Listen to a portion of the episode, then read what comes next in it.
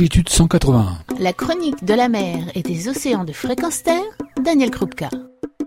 Bonjour, connaissez-vous les récifs artificiels? Les récifs artificiels, comme les réserves marines, font partie des techniques pour restaurer la biodiversité marine là où elle a disparu.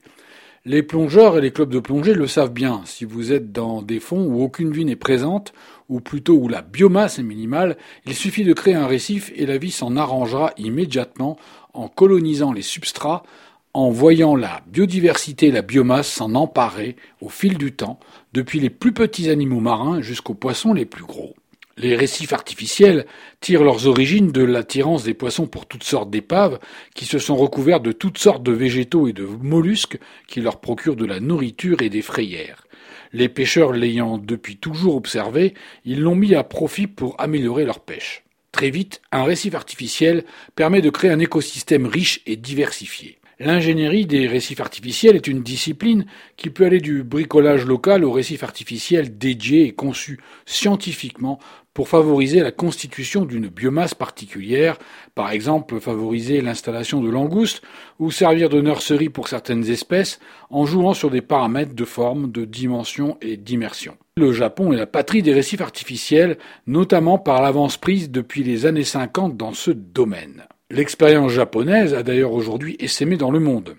Aujourd'hui, les récifs sont constitués de tout type de matériaux depuis des épaves ou des structures métalliques jusqu'à des ensembles en béton. Dans certains cas, ces matériaux sont issus du détournement en fin de vie de certaines structures. Les États-Unis, par exemple, ont mis à profit leurs nombreuses plateformes pétrolières désaffectées. De structures, de dimensions, de coûts différents, selon la fonction qui leur est attribuée, les récifs artificiels contribuent à diverses activités comme la pêche plaisancière ou artisanale, la plongée loisir ou encore comme chicane pour protéger les zones de chalutage surexploitées. Ainsi, des récifs artificiels ont vu le jour dans de nombreux pays d'Europe. Aux États-Unis dans les années 60, en Grande-Bretagne, en Italie dans les années 70 et également en France ou en Espagne. En France, c'est essentiellement sur la façade méditerranéenne depuis 1983 qu'ils se sont développés. Au sud de la Méditerranée, l'Égypte, le Maroc, la Tunisie, la Libye ont d'ambitieux programmes d'immersion. L'Algérie est certainement le pays où les récifs artificiels sont quasi inexistants. Les récifs volontairement immergés pour la conservation de la biodiversité se comptent sur les doigts d'une seule main, bien que leur fabrication soit aisée et peu onéreuse. C'est ce que nous apprend d'ailleurs un communiqué de Probium, le réseau algérien de la protection de la biodiversité marine, constitué d'un collectif de dix associations de diverses régions d'Algérie, qui nous apprend en décembre 2016 que l'Algérie est de loin le dernier pays de Méditerranée à accorder de l'intérêt au récif artificiel. Pourtant, le projet de récif artificiel n'est pas d'aujourd'hui. En 2012, le club Ipon Sub d'Annaba, en Algérie, décide à l'initiative de son président Karim Chiri, un plongeur professionnel, de proposer l'installation d'un récif artificiel à Annaba.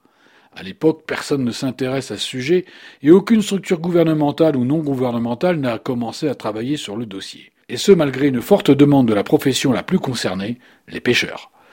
En 2013, le projet est proposé aux trois ministères concernés, la Défense, garde-côte, l'Environnement et la Pêche. Le projet est enterré. Mais il fait des émules, et un club d'Oran s'y intéressera la même année et immergera son premier récif artificiel clandestin en 2015. En 2014, Emir Berkan, plongeur, explorateur, médecin au club Ipon Sud, convainc le ministre des Pêches de l'époque, M. Ahmed Ferrouki, et celui-ci adhère au projet. Une première rencontre nationale sur les récifs a lieu le 27 décembre 2014.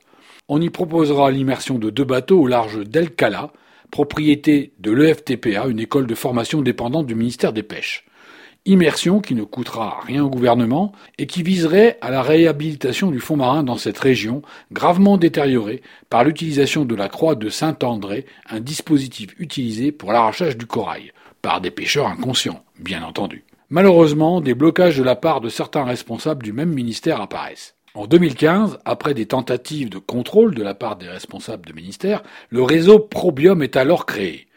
Pendant une année, des négociations auront lieu autour du projet des deux épaves.